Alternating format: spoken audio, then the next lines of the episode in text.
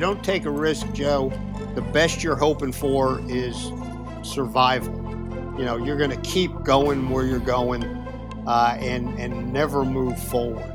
And, you know, I think our country is worth the risk. Uh, I, I think our society and the system we have are well worth the risk to, to do that.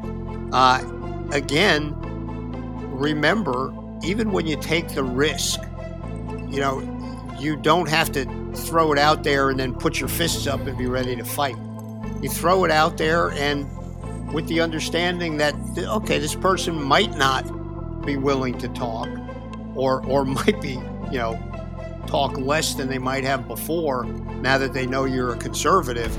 But if you don't at least lay down your positions uh, and, and hopefully do it in, in a non-confrontational way, that person will never know, and they might have a question.